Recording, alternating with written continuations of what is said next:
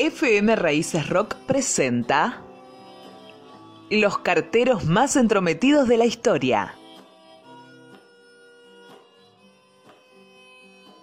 Capítulo décimo tercero.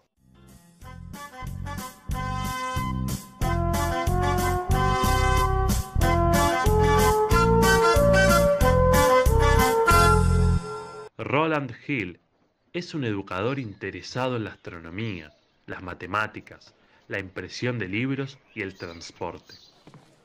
Pero su fama nace de un invento que ha de revolucionar las comunicaciones epistolares, la estampilla adhesiva.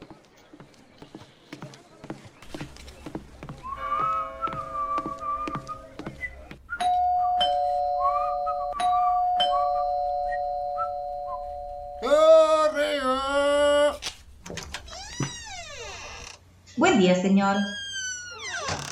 Buen día, señorita. Traigo esta misiva para usted. Para mí, permítame... mm, No, no, no, no voy a pagar por esto. No la quiero. Bien, señorita. Si usted rechaza la correspondencia, yo tengo que devolverla a la oficina del correo. Y al no haber sido pagada por el remitente, ha de quedar allí. Lo que usted haga con la carta no es de mi incumbencia. El correo debería cobrarle al remitente, así que problema suyo. Estoy de acuerdo, señorita. El tema es que las disposiciones de la ley vigente así lo reglamentan. Entiendo. Pero de todas maneras yo no voy a pagar por el envío. Llévesela, llévesela, guarda lo que quiera, tírela, prenda a fuego, lo que usted le guste. Yo la dejo en la oficina. Si usted quiere pasar a retirarla por allí, paga el envío y listo. Hasta luego, ¿eh? Muchas gracias, que siga bien, disculpe. Gracias, que tenga un buen día.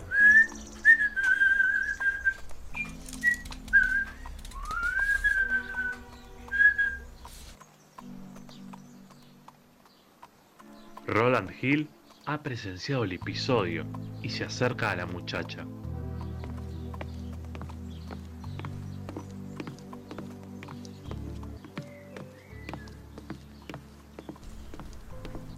Disculpe.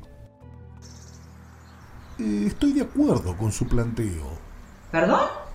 Soy docente y recibo mucha correspondencia mensualmente, por la cual debo pagar los excesivos montos que el servicio exige. Ah, sí. En realidad yo había leído la carta. ¿Cómo? No, no entiendo. Es que con mi novio estamos eh, desocupados y combinamos una serie de signos gráficos que él anota en el exterior del sobre, nos comunicamos por medio de ese lenguaje cifrado sin necesidad de tener que pagar por la entrega. La verdad me ha sorprendido. Es para aplaudirla. Ojo, no, no, no estoy orgullosa de eso, pero en verdad que, que es muy alto el costo de las comunicaciones epistolares por aquí. Yo justamente estoy escribiendo un libro al respecto. Reformas postales. Ah, bien. Tengo que dejarlo ahora. Dejé la olla en el fuego. Que siga muy bien, ¿eh? Hasta luego. Gracias por su aporte. Hasta luego. Buen día. Los tres ejes en que basa Roland Hill su obra parten de que una tarifa más baja ha de aumentar la renta del correo al acrecentar el volumen de la correspondencia. Por otro lado, que esta tarifa se fije únicamente por su peso y no por la distancia entre remitente y destinatario.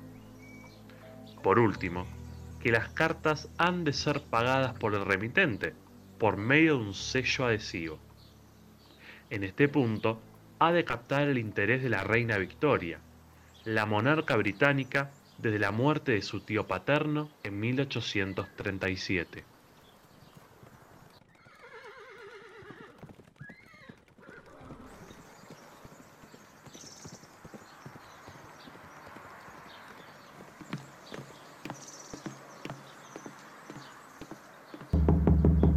¿Sí? ¿Quién sea? ¿Qui- qui- ¿Quién sea? Sí, quien sea que pase.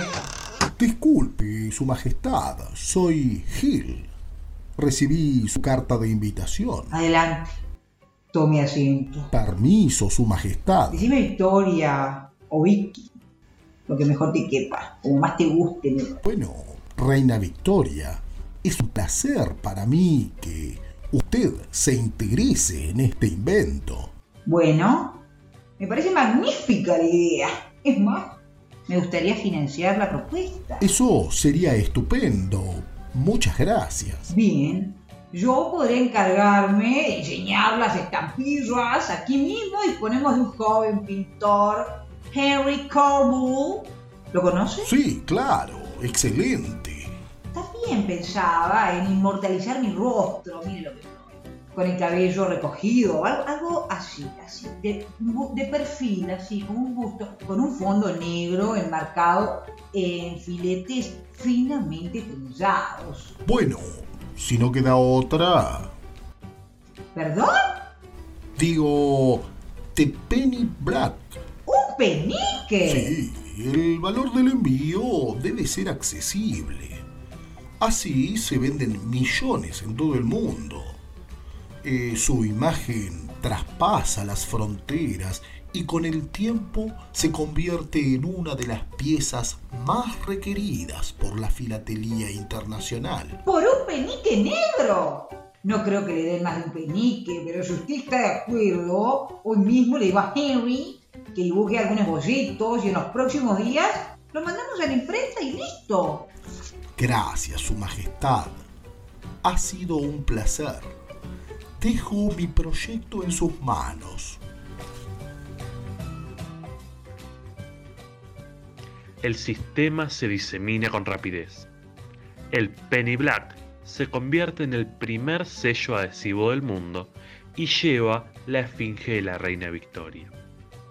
La hoja de impresión utilizada por Perkins Bacon contiene nueve posturas y en cada sello se observan dos letras coordenadas que permiten a los filatelistas reconocer la posición inicial de las estampillas británicas.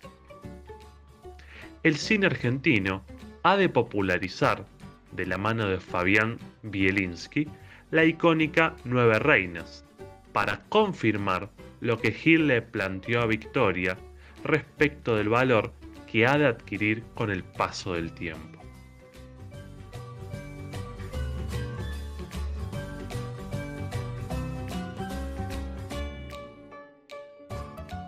Ha sido así, el verdadero episodio del ayer. Si querés descubrir los secretos mejor guardados de estos protagonistas abnegados y en muchos casos anónimos, no te pierdas el próximo capítulo de Los carteros más entrometidos de la historia.